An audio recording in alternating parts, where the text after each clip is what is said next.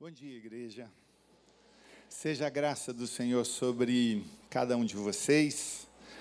Para mim é um grande, grande, mas enorme privilégio estar aqui nesse dia, num dia especial celebração de setentão do meu velho querido.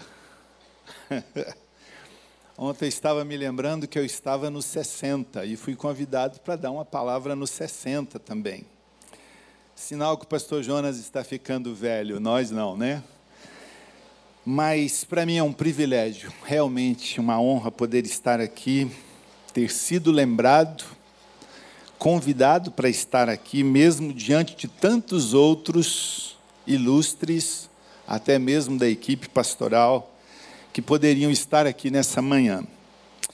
Eu e o pastor Jonas tivemos o privilégio de ser formados no mesmo seminário, o STEB em Belo Horizonte. E o seminário era conhecido Casa de Profetas. E eu vi muitos homens e muitos profetas saírem daquele seminário. E para mim, sinceramente, o Jonas foi um deles. Um homem que fez, que faz, e eu espero que Deus conceda-lhe muitos anos de vida continuará fazendo diferença na vida de muitos.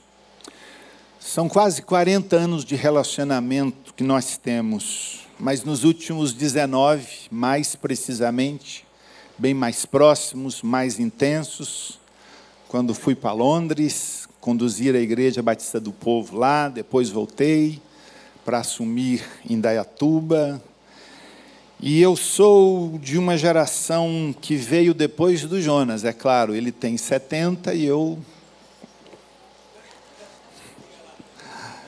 Bom, não te interessa, Jonas? Diga lá. Bom, eu estou na casa dos 61. Então somos nove anos aproximadamente de diferença. E quando vim trabalhar com Batista do Povo em 2004, falando com alguns amigos e alguns colegas da minha turma e da minha geração, me perguntavam: onde você está? Eu falei assim: eu estou em São Paulo. Mas aonde em São Paulo? Estou na Batista do Povo. Onde? Com Jonas?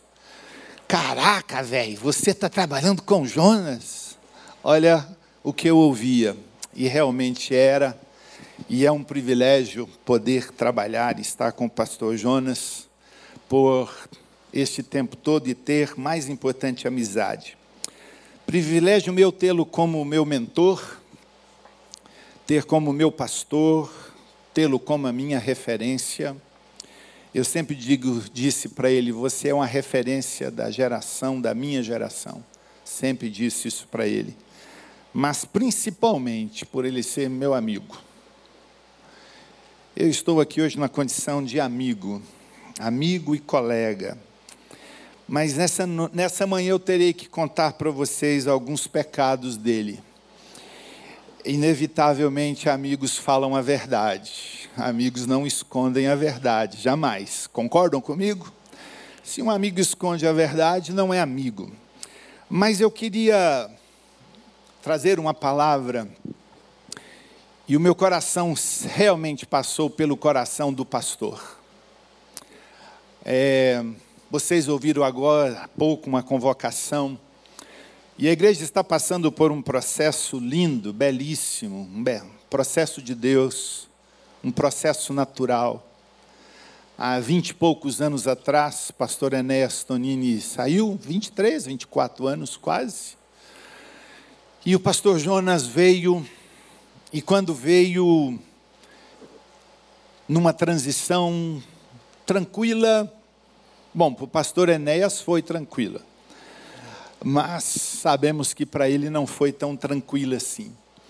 E uma das coisas que a gente pergunta e a gente percebe é quantas quantas adversidades você enfrentou.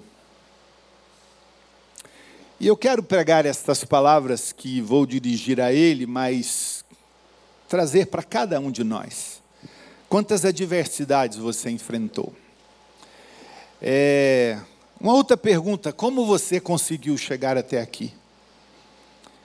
como cada um de nós conseguiu chegar até aqui. Na vida cristã, na vida familiar, na vida profissional, nas questões físicas, psicoemocionais, espirituais. E a pergunta, talvez dessas três, a mais importante é: quem esteve com você durante todo este tempo? Uma das coisas importantes, e talvez a mais importante delas, como a gente chegou é importante, como você conseguiu chegar, considero importante. Mas a talvez a mais importante de todas elas é com quem? Quem esteve com você durante todo este tempo, durante toda esta caminhada? Eu sei que a igreja está neste mês de outubro falando sobre as cinco solas. Somente a graça, somente a fé, somente Cristo, somente Escritura, somente glória somente a Deus. E se pegarmos estas cinco solas e aplicarmos em nossas vidas, na vida de cada um de nós, talvez aí nós tenhamos a resposta para essas três primeiras perguntas que fizemos. Como? Como foi possível? Mas o mais importante é quem esteve do seu lado durante todo este tempo. Eu gosto muito de uma expressão que o salmista diz assim: se não fora o Senhor que estivesse ao nosso lado, se não for Israel, o Senhor que estivesse ao nosso lado, nós há muito teríamos sucumbido, teríamos sido destruídos. A vida da igreja é uma resposta de Deus, de um plano eterno de Deus. A vida de um homem, de uma mulher de Deus, a salvação pela graça, mediante a fé em Cristo Jesus, a palavra de Deus, as escrituras sagradas, a, o que fazemos, tudo, tudo, tudo visa uma única coisa: a glória, a glória de Deus. Mas dentro deste contexto, gosto muito de pensar em algo que não podemos jamais abandonar: a história. A história não pode ser negligenciada. A minha história. Vimos este vídeo, a história de um homem que nasceu lá em Rolândia, depois foi para Maringá, Aí agora está vindo um outro que vai assumir o pastorado da igreja, que veio de Sarandi, é isso mesmo? Acho que é isso. Que veio de Sarandi? Não, não, não. Toda a retaliação caia por terra agora, em nome de Jesus. Todo levante caia por terra, em nome de Jesus. Eu sabia que eu ia ter retaliação aqui. Mas eu tenho uma coisa, igreja, assim, que eu perco um amigo, mas eu não perco uma piada. Então, não, ele veio de Maringá. mas cada um de nós tem uma história. Qual é a sua história? A minha história é uma história de uma família, de uma casa disfuncional. A minha história é uma história de um filho que cresceu sem a referência de um pai. Pastor Jonas teve uma história diferente, nasceu e cresceu com uma referência de pai. E independente das nossas histórias, independente delas, nós jamais podemos negligenciar a nossa história. Eu e você, por melhor que ela tenha sido ou por pior que ela tenha sido nessa caminhada de vida, nessa história que Deus deu para nós vivermos e para nós escrevermos, nós não podemos jamais, jamais negligenciar a história, mas, mais do que isto, você não pode jamais negligenciar a sua própria história. Aquela coisa do berço, aquela coisa da infância, aquela coisa que você teve Alguns tiveram em abundância, mas você não pode negligenciar o fato de também não ter tido. Porque esta história, querendo ou não admitir, ela vai gritar por toda a sua existência. desde a fase intrauterina, se amado ou rejeitado, até a sua ditosa velhice, últimos dias da sua vida, quando você, começar a ter os seus lapsos de memória, seguramente você vai repetir os fatos, talvez da sua primeira, segunda infância e assim por diante. Portanto, eu e você, nós não podemos negligenciar a nossa história. E eu quero tomar a história de um homem dentro da Bíblia. E eu quero ler com você o livro de Êxodo, no capítulo 33, no verso 15. A história de um homem chamado Moisés. Não é a, a primeira referência que eu quero usar. A, a referência que eu quero usar era de um segundo homem, um homem que veio depois dele. Moisés é chamado por Deus e conhecemos tanto essa história. Ele é usado como libertador de Israel, tira Israel do cativeiro, depois de anos e anos e anos 430 anos aproximadamente. E quando ele conduz o povo, e o povo está no deserto, naquela peregrinação, uma viagem que faria em pouco tempo, eles ficam por longos 40 anos peregrinando em um deserto. Mas nesta história, ele sobe num dado momento no monte, lá ele recebe as tábuas da lei. Estando lá no monte, recebe as tábuas, quando ele volta, o povo havia se corrompido, adorado um bezerro de ouro. Ele fica irado, e Deus começa a dar para ele algumas revelações, e eu acho esta história maravilhosa. Mas a história disse, eu gosto desses pormenores da Bíblia, diz que aqui estava o arraial de Israel, mas Moisés tinha uma característica, ele fazia sua tenda fora do arraial. É uma das coisas mais lindas na vida de Moisés. Este, esta coisa da solitude, de deixar para cá tudo e deixe-me encontrar com Deus. E a Bíblia diz que Deus então fala com Moisés e ele vai para aquela tenda do lado de fora do arraial. Mas há uma característica nesta história de que a nuvem de glória de Deus estava presente ali. Estava sempre presente. Quando Moisés adentrava naquele lugar. E neste capítulo 33, Deus falando com ele, depois de tantas coisas gloriosas que Moisés já tinha visto e presenciado e experimentado, Deus disse para ele assim, ele diz para Deus: "Se a tua presença não vai comigo, não nos faça subir deste lugar". Ele estava dizendo assim: "Ei Deus, eu não vou a lugar nenhum com este povo. Eu não vou se o Senhor não for comigo. Se o Senhor não estiver comigo. O que eu percebo nesta história, e esta é a palavra para o meu amigo, é que Moisés fez um convite a Deus, dizendo: Ei Deus, seja meu amigo e meu companheiro de caminhada.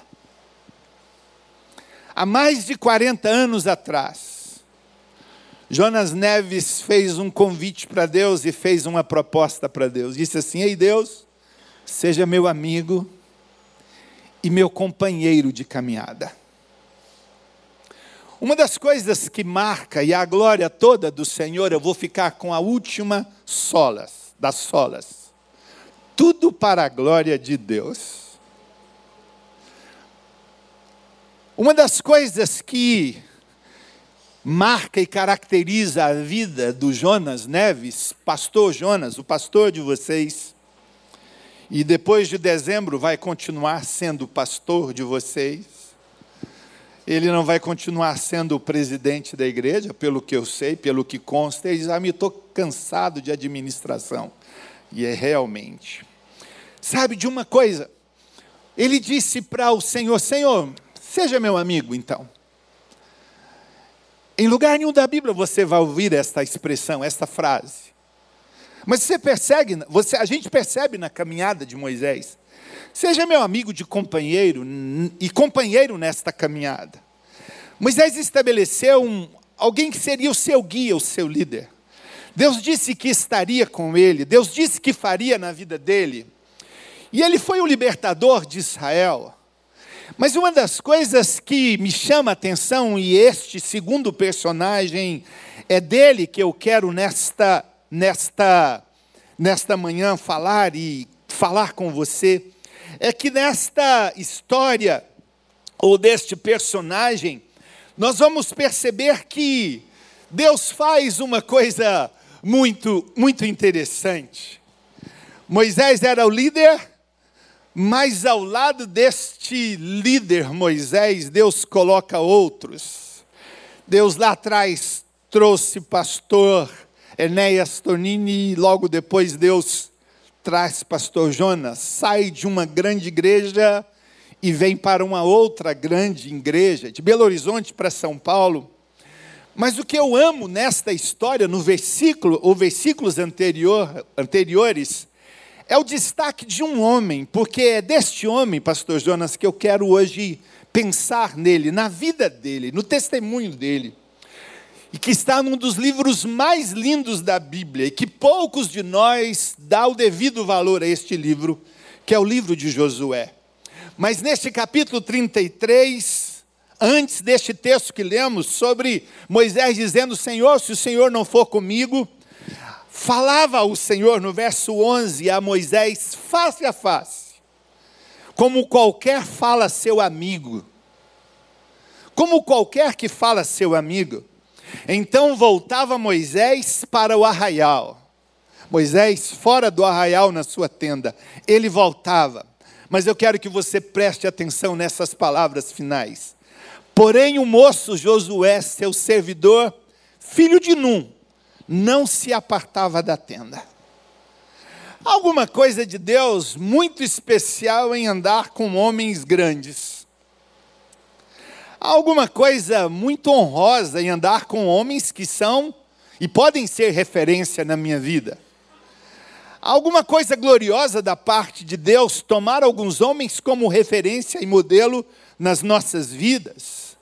Ok, nós sabemos de algumas coisas que Deus separa dentre o rebanho a ovelha guia ou o pastor, como fez com o pastor Jonas, como fez com o pastor Ivene.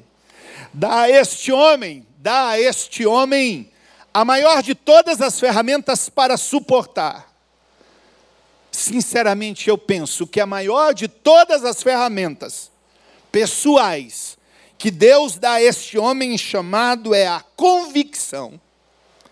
Se alguém não tem a convicção do que Deus fez e falou para ele, ele não vai suportar. É a convicção do chamado. Porque diante das provas e das lutas, das dificuldades, das necessidades, das batalhas que são travadas, a tendência natural que nós temos como homens é dizer: quer saber de uma coisa? Eu vou cuidar da minha vida, esse, esta pessoa, esta igreja, este rebanho, isso não é um problema meu.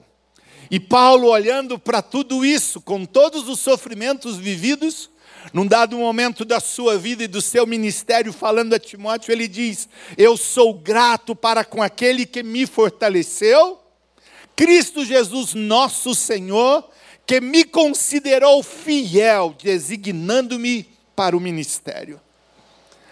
Esta é uma palavra de alguém que tem convicção. Esta é uma palavra de quem tem convicção do que Deus fez. E por favor, a palavra não é sobre o pastor Jonas, a palavra é sobre a igreja, porque eu e você, não importa a nossa posição no reino de Deus, precisamos compreender e entender que Deus nos colocou com propósitos. Deus nos fez e nos criou com propósitos, e o maior de todos eles é criados para a glória dele. Então, tudo que nós fizermos, devemos fazer para somente para a glória dele. Mas eu gosto como Deus chama, vocaciona, como Deus escolhe homens e mulheres como eu e como você. E uma vez que ele chama, ele mostra aquilo que ele vai fazer. E eu amo esta história e eu quero aqui instigar e convidar você para, a partir de hoje, estudar e ler o livro de Josué, porque você vai ver manifestações gloriosas de Deus. E se você lê o livro de Êxodo, lê o livro de o livro o, o, Pentateuco como um todo, especialmente do povo saindo do Egito, mas você jo, jo, lê Josué, você vai perceber uma coisa interessante que Josué não viveu as guerras e batalhas que Moisés viveu. Você vai ver Moisés enfrentando o povo. Você vai ver Moisés enfrentando famílias se erguendo. Você vai ver pessoas se levantando contra ele. Você vai ver a maledicência. Você vai ver o problema. E Deus agindo adiante ou na frente de Moisés. Mas quando você lê o livro de Josué, você não vai ver nenhum tipo de rebelião. Deixa eu contar uma coisa de vocês, de pastor para ovelhas hoje. O que acaba conosco não são as lutas da igreja, tipo necessidades financeiras, que eu sei que pastor Jonas viveu no início do ministério dele. Não é lutar com endemoniados, não é trabalhar fazendo visitas. O que mais acaba com a gente no ministério, o vocacionado, o chamado de Deus, aquele que tem de Deus a convicção e que tenta por todas as formas, o inimigo tenta por todas as formas afastá-lo, são pessoas. São pessoas. No seminário que nós estudamos, a gente brincava muito dizendo assim: uns Deus chama, esse é a ponta firme. Outro Deus assovia, e um outro diabo manda. Parece brincadeira. Parece brincadeira, mas é verdade. Mas o Senhor diz assim a Josué: Sucedeu depois da morte de Moisés, servo do Senhor, que este falou a Josué, filho de Num, servidor de Moisés, dizendo: Moisés, meu servo é morto, dispõe-te agora, passa este Jordão, tu e todo este povo, a terra que eu te dou aos filhos de Israel, todo lugar que pisar a planta do vosso pé, vou-lo tenho dado como eu prometi a Moisés. Desde o deserto e o Líbano até o grande rio, o rio Eufrates, toda a terra dos heteus até o grande mar, para o poente do sol será o vosso limite. Ninguém, ninguém te poderá resistir todos os dias da tua vida.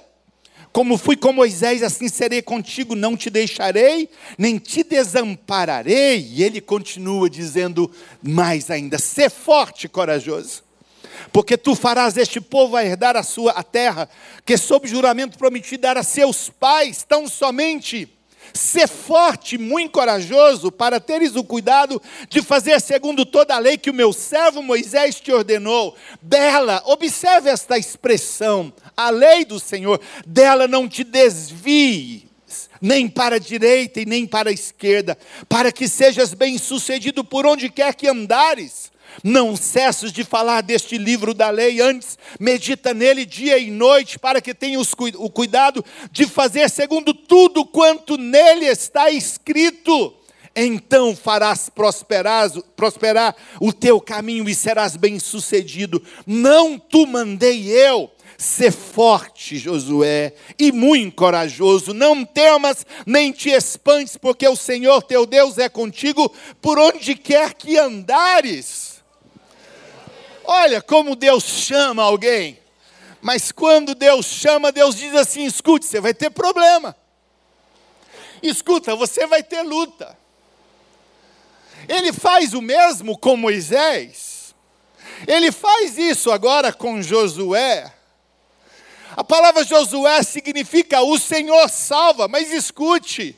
Deus já havia libertado o povo do cativeiro e agora eles estão aqui, a terra está lá, acolá, e, e eles agora, Moisés está aqui à vista a terra, e ele não pôde entrar naquela terra.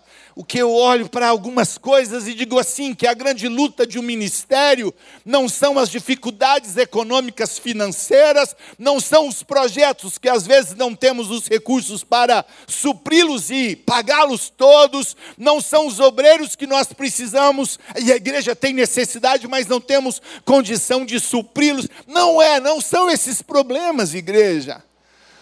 Por que, que Moisés não entrou na terra da promessa? Por que, ele não pisou na terra da promessa?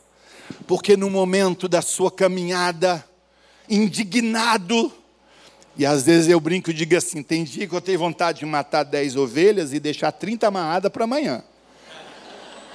É não é verdade? Por que, que Moisés não entrou, meus irmãos?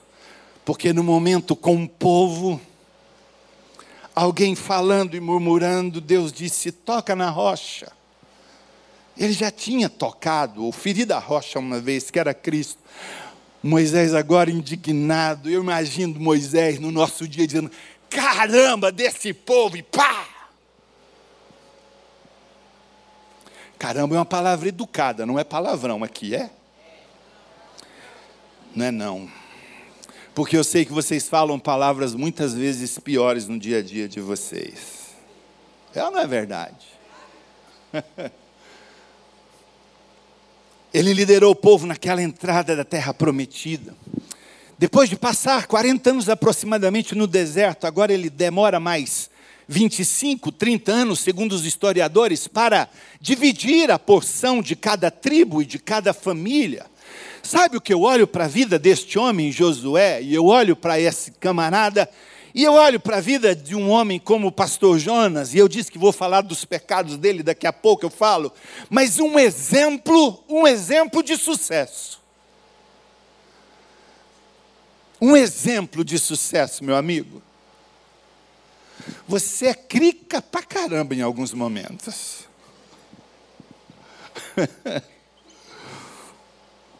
mais um exemplo de sucesso. Mas eu paro e pergunto: qual é o segredo deste sucesso? A pergunta que faço: por quê? Por que este, este sucesso? Por quê? Se Josué teve e é um exemplo de sucesso, e eu quero tomá-lo como referência, a pergunta é por quê? E a resposta é simples. Simples porque ele guardou a lei do Senhor para si e para sua casa. Ele guardou a lei do Senhor. No primeiro capítulo ele diz: o Senhor disse para ele, Josué, eu escolhi você, você vai suceder o meu servo Moisés. Mas Josué, ser forte e corajoso. Mas escute, não abandones o livro da lei, Josué. Medita nele de dia e de noite, não te desvies nem para a direita e nem para a esquerda. Ser forte, muito corajoso. E ele tem esta palavra de Deus, e quando você ler no capítulo 2 em diante, até o capítulo 22, você vai ver Deus fazendo milagres sobrenaturais, conquistas inimigos se levantando e caindo, Deus fazendo coisas sobrenaturais, Deus se revelando a ele, como se revelou a Moisés, o servo dele, o líder e referência dele. Mas a, o segredo do sucesso deste homem, Josué, foi guardar a lei do Senhor para si e para sua casa. Quando nós chegamos nos dois últimos capítulos de Josué, você vai observar algumas coisas. Josué já velho, com mais de 70 anos, ele tinha 110 quando foi para a glória. Você tem no mínimo mais 30 para caminhar, não, mais 40.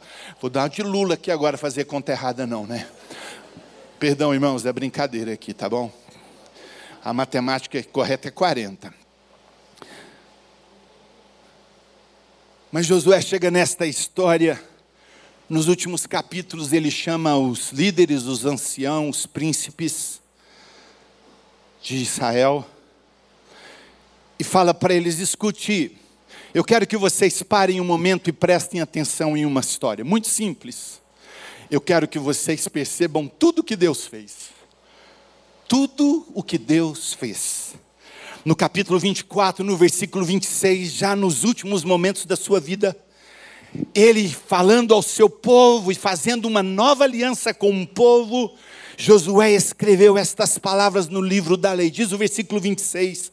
Eu, Josué escreveu essas palavras no livro da lei, tomou uma grande pedra e a erigiu ali debaixo do carvalho que estava em lugar santo. Ele pega os, o livro da lei, que lá no começo dos seus dias Deus disse para ele: Não te desvies, medita nele dia e noite.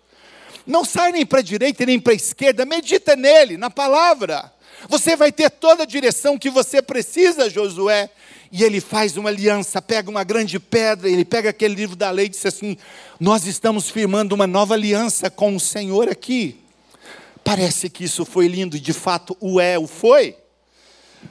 Mas uma das coisas mais interessantes e intrigantes desta história, e quando eu olho para a vida do pastor Jonas, quando eu olho para a vida desta igreja, quando eu olho para a vida de muitos líderes desta igreja que estão aqui há anos já, quando Josué olha para aquele povo que no começo Deus o advertiu, de novo, repito isso, e agora no final dos seus dias ele repete mais uma vez a todos os líderes, ele diz assim, verso 24, no capítulo 24, verso 14 e 15: Agora, pois, temei ao Senhor e servi-o com integridade e com fidelidade, deitai fora os deuses aos quais serviram vossos pais da além do Eufrates e no Egito, e servi ao Senhor. Porém, se vos parece mal servir ao Senhor, escolhei hoje. Há uma decisão aí. Escolhei hoje a quem sirvais. Se aos deuses a quem serviram vossos pais que estavam da além do Eufrates, ou aos deuses dos amorreus em, em cuja terra habitais. E ele estabelece um padrão e disse assim: Eu e a minha casa serviremos ao Senhor. Preste atenção nisto. Prestem atenção nisto, igreja, para a glória de Deus. Ele estava dizendo assim: lá no passado eu tomei uma decisão. E aqui hoje, no final dos meus dias, quando vou usar chinela havaiana, camisa floral e etc e tudo, eu tomei uma decisão eu e a minha casa serviremos ao Senhor. Meus irmãos, talvez você diga assim, pastor, era um modelo patriarcal. De fato, era um modelo patriarcal. Mas na tempo de Davi também era um modelo patriarcal. E Davi foi uma das piores referências como pai, segundo a Bíblia. Um homem segundo o coração de, de, Deus, depois de todos os pecados. Mas a grande questão, o grande palco, o grande ministério de um homem de Deus não está na grande congregação. Deus estabeleceu homens como o pastor Jonas, como o pastor Ivênia. Mas, meus irmãos, a autoridade de um homem de Deus no púlpito de uma igreja é e sempre será e continuará continuará sendo o que este homem é em casa. O que ele é em casa. Por favor, eu não estou desprezando vocês, mas quando tudo passa, quando tudo se vai, depois de quase 50 anos de ministério, já quase isso, né? 48. 46, é, depois de 70 começa a ter falha de memória de idade mesmo. Mas, depois desse tempo, quando a gente chega numa fase da vida e eu estou chegando lá, irmãos, me perdoe a franqueza e a sinceridade de um coração de um pastor aqui.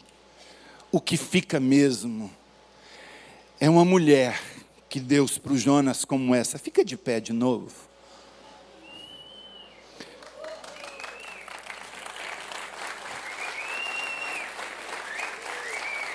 Essa é uma mulher que, quando Jesus chamá-la,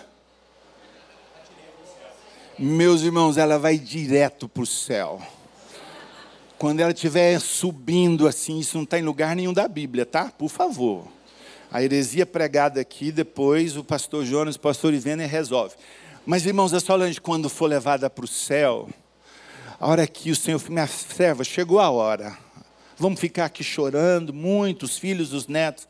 Mas vai ter uma festa no céu, porque o Senhor vai dizer para ela: minha serva, entra para o gozo do teu Senhor, porque com o marido que eu te dei, vem embora. Solange, ela não é verdade.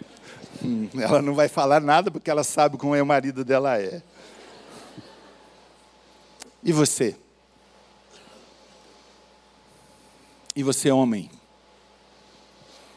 E você, esposa, mãe, homem, pai, e você e nós. Eu gosto muito de uma palavra de uma escritora alemã, Isabel Schmelzer, se não se falha a memória da pronúncia. Ela diz uma coisa que eu amo.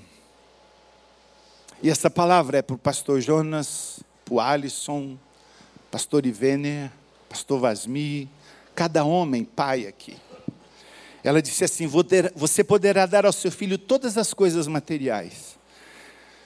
E poucos pastores conseguem dar coisas materiais para os seus filhos. Eu conheço a história da infância dos meninos. Você poderá dar ao seu filho todas as coisas materiais, mas falhará se não se der a si mesmo. Você não conseguiu dar dinheiro para os seus filhos, né? Eles agora que estão pagando a conta, graças a Deus. Essa é a vantagem de ter muitos filhos. E ai deles se não fizerem. Nós não conseguimos juntar dinheiro. Herança? Não. A Bíblia diz que a herança vem dos pais, mas a boa esposa vem do Senhor. Pastor Jonas não teve herança dos pais, mas recebeu uma herança de Deus chamado Solange de Souza. Eu descobri que ela não é Neves e a grande revolta dela é Solange de Souza. Faz igual a Iva, muda o nome. Agora, Iva Neves. Não é assim, meu velho? Eu amo você, apesar de você não valer nada. Ninguém aqui tem liberdade para dizer isso para ele, viu? Só eu. Mas chega um momento da vida, e vendo, já estou acabando, tá? Que a gente começa a prestar contas. A igreja está vivendo, repito, um processo lindo. O pastor João estava me contando passo a passo do que tem acontecido, prestando contas. Essa comissão, essa, aquela. Por último, falaram, foi falado para o pastor Ivene, ouviu tanta gente, mas a questão não é a sucessão, vai ser daqui uns dias ainda, mas, sabe, nessa prestação de contas, eu e você, todos os dias a gente está prestando contas. Já perceberam isso? Todos os dias, eu e você, nós prestamos contas. Mas chega um momento da vida em que você já não está dando mais satisfação para muita coisa. Você já não se importa muito com o que pensam de você. Essa questão da autoestima é uma coisa linda e maravilhosa, né? Você saber quem é, é igual o cara fala para mim, poxa, Vasmi, você está bonito. Não, é diferente, eu sou bonito. Olha o tempo do verbo. É diferente. Eu não sou não, irmãos, aqui é brincadeira agora. Eu não sou esse cara, não. Mas é o Jonas olhar para si e falar, afinal de contas, afinal de contas, como as pessoas me veem? Como as pessoas me veem? Eu gosto dessas perguntas assim. Como o nosso cônjuge, os nossos filhos nos veem? Aí a bronca começa.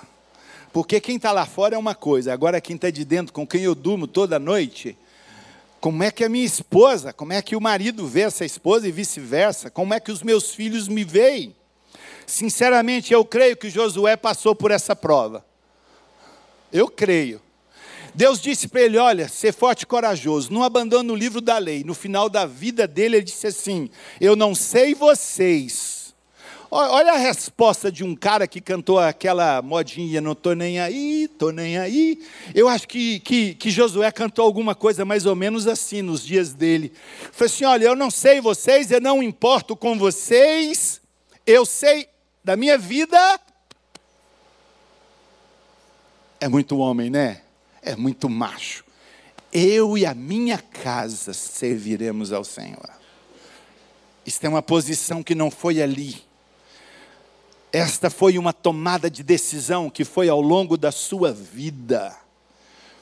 Foi ao longo da sua vida. Às vezes nós tomamos alguns, algumas decisões repentinas. Vamos, vamos mudar isso aqui? Não, não, não. Escuta, por trás disso aí tem uma, uma história, uma história. Qual é, afinal de contas, a palavra ou uma pequena palavra que define o seu pai? Foi a minha pergunta às filhas ou aos filhos do pastor Jonas. Agora começa as confissões de pecados aqui. Do seu pai, Jonas Neves. Se eu fosse definir uma palavra para você, eu diria assim: o cara. Tá bom? O cara. Mas sabe, talvez vocês achem assim, que esta vida simples do ministério, ela é simples, porém gloriosa. Ela é difícil, porém gloriosa. Mas vocês acham que as coisas mais difíceis da vida de um pastor é na igreja? Não. As críticas mais duras e doídas vêm de dentro de casa. Não é, pastor Jonas? Meus irmãos, eles matam a gente, filhos trituram a gente. Eu chego na igreja, prego, ok. Hoje, provavelmente, as meninas, minhas filhas, devem estar assistindo o culto, senão vão assistir mais tarde. Mas elas chegam e falam: Papai, você não devia ter dito aquilo? Papai, você errou no português, a sua conjugação verbal estava errado. Papai, você devia ter pensado melhor, você está sem noção, papai. Você já ouviu essa palavra? Milhares de vezes. E ter uma advogada na casa é a pior viagem de um pai. É a pior. Você tem uma advogada só e você não tem uma psicóloga, como eu tenho, que fica te analisando de cima e embaixo. Quando eu saio do púlpito, vou para casa e muitas vezes almoçamos juntos no domingo, e aí vem aquela metralhada: papai isso, papai aquilo, papai aquilo outro. E eu fico olhando, às vezes eu falo, às vezes eu vai tomar banho na soda. Quem é que tem vida? Erga a mão. Erga a mão, por favor, quem tem vida aqui? Cuida dela. É assim que eu faço lá em casa. Eu pergunto assim: você tem vida? Aí elas já entenderam o recado. Aí os genros, que é são malas normalmente sem alça, né? Isso aí é a prova maior de que um homem vive no ministério. Os, os genros, meus irmãos, eles só Jesus. Mas sabe o que é o melhor de tudo? Eu estou acabando, e Vênia já está fazendo sinal para mim ali. É chegar ao fim, como Josué, e descobrir que foi aprovado. Nós temos bilhões de defeitos.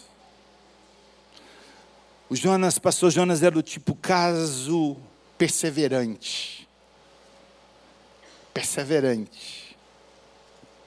Eu vou usar uma expressão que aí é o pecado dele. Chega no nível da teimosia. Eu não estou mais. Eu fui deserdado, irmãos, vocês sabem disso, né? Em março de 2020, éramos igrejas filhas de, de Batista do Povo. Aí o Jonas falou assim: Nós vamos emancipar as igrejas. Eu falei assim: Eu não quero, arruma outro pastor para lá. Eu falei: Não, você é o pastor de lá. Eu me sinto deserdado. Isso é uma coisa que eu tenho que passar pelo Veredas ainda para ser tratado isso. Ou então ter um, uma DR, eu e ele.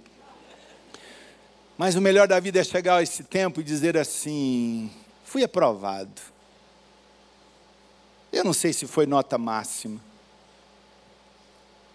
Tem gente que estuda só para não ficar com nota vermelha. Eu quero é passar. Não é assim? Eu gosto dessa palavra, aprovado.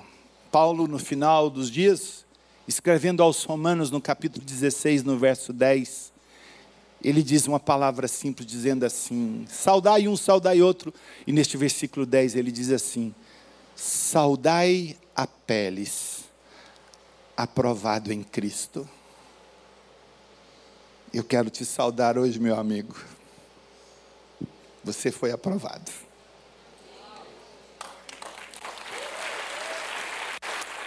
Você foi aprovado. Eu aprendi a encerrar quatro vezes, como o pastor Jonas. Já foi duas. Me dá mais cinco? Dá e vê, né? É que ele vai pagar o almoço para mim hoje, eu já estou com medo do almoço. Sabe, pastor Jonas, e eu concordo com elas. A sua primogênita, que fez você chorar quando ela foi se casar e tirou todas as coisas do guarda-roupa e você chegou em casa e viu o guarda-roupa vazio. Exatamente o que aconteceu com a minha primogênita. Coincidências.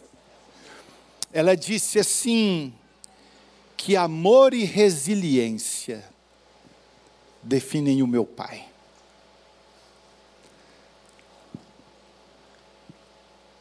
Algumas vezes eu briguei com o pastor Jonas, num bom sentido, mineiro, eu não sou mineiro, mas sou casada com um. Mas algumas vezes eu briguei com o Jonas e falei com ele: você não vai falar nada. Você não vai fazer nada. Já perceberam o meu temperamento, né? Ele disse assim: Vasmir, a igreja não é minha. Caramba. A igreja é de Jesus, Vasmir. Eu só sou, ele gosta dessa expressão, ovelha guia. Aí eu brinco com ele falo assim: ovelha guia ou trouxa guia, né? Não, Vasmir, a igreja não é minha. Eu aprendi.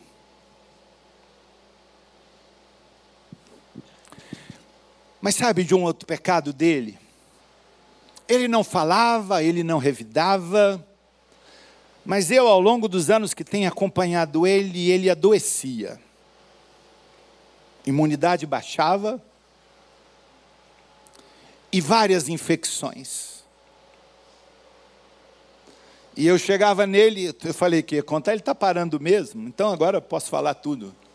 Eu chegava nele e falei assim: por que, que você está doente assim? Mas aqui, alguns dias atrás, a gente percebeu alguns momentos na vida da igreja, situações da família. Ele não fala, mas ele somatiza. Pá.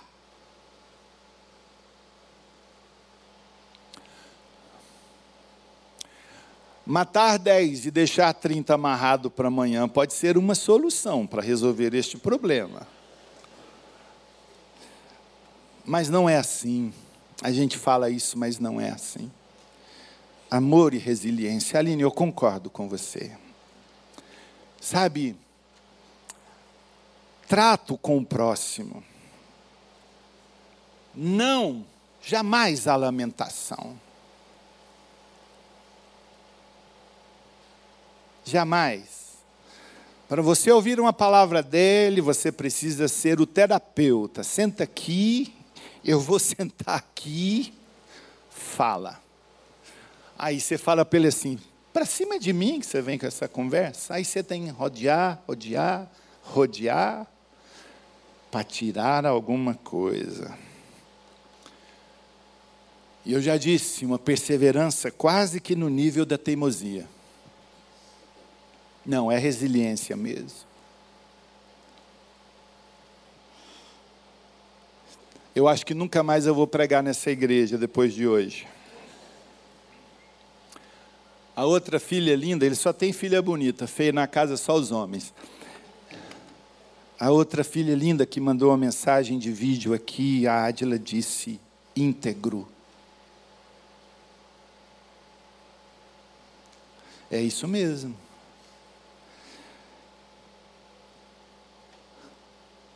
Irrepreensível na conduta, incorruptível. Clareza, lisura, transparência. Josué escolheu um homem referência para andar com ele. Felizes aqueles que andam ao lado do pastor Jonas. E eu vejo um Ivener, o Josué,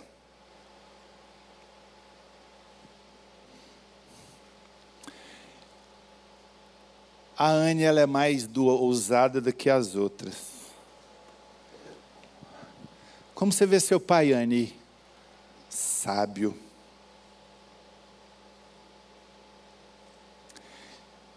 Você nunca viu Jonas com palavreado baixo. Você nunca viu Jonas com piadinha? Acho que você já pode ir para a glória, viu?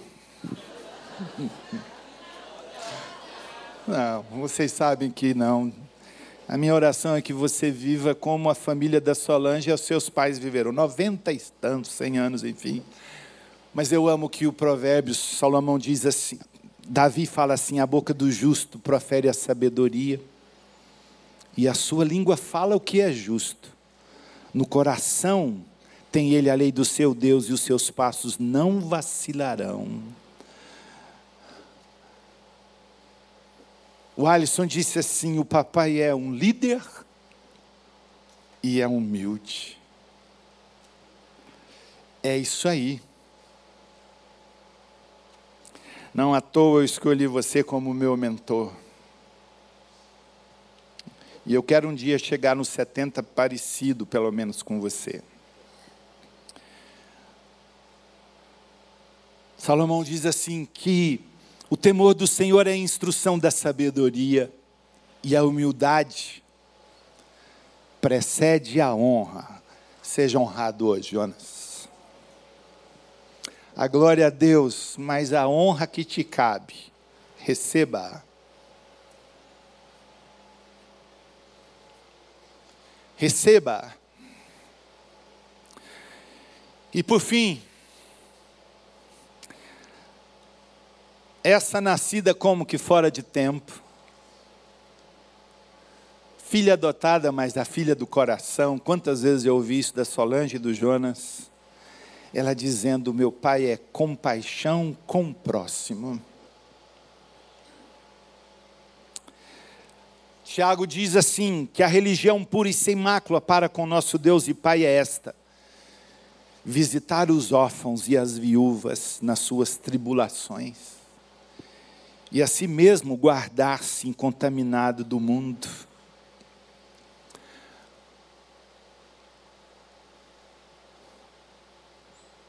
Compaixão. Eu quero concluir mesmo agora e deixar com você uma bênção. O Salmo 128. Bem-aventurado aquele que teme ao Senhor e anda nos seus caminhos. Do trabalho de tuas mãos comerás, feliz serás, e tudo te irá bem. Tua esposa, no interior de tua casa, será como uma videira frutífera. Teus filhos, como rebentos, rebentos da oliveira à roda da tua mesa. Eis como será abençoado o homem que teme ao Senhor. O Senhor te abençoe desde Sião, para que vejas a prosperidade de Jerusalém durante os dias de tua vida. Veja os filhos dos teus filhos, paz sobre Israel.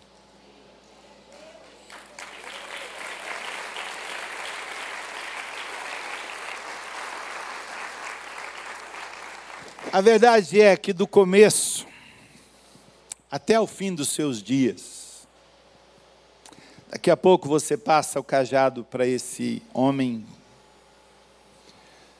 mas desde o começo até o fim, foi e sempre será sola gratia, somente a graça, sola fide. Somente a fé. Solos Cristos, somente Cristo. Só a Escritura, somente a Escritura. E só lhe deu glória. Tudo ou a glória somente a Deus. Seja abençoado. Igreja, obrigado.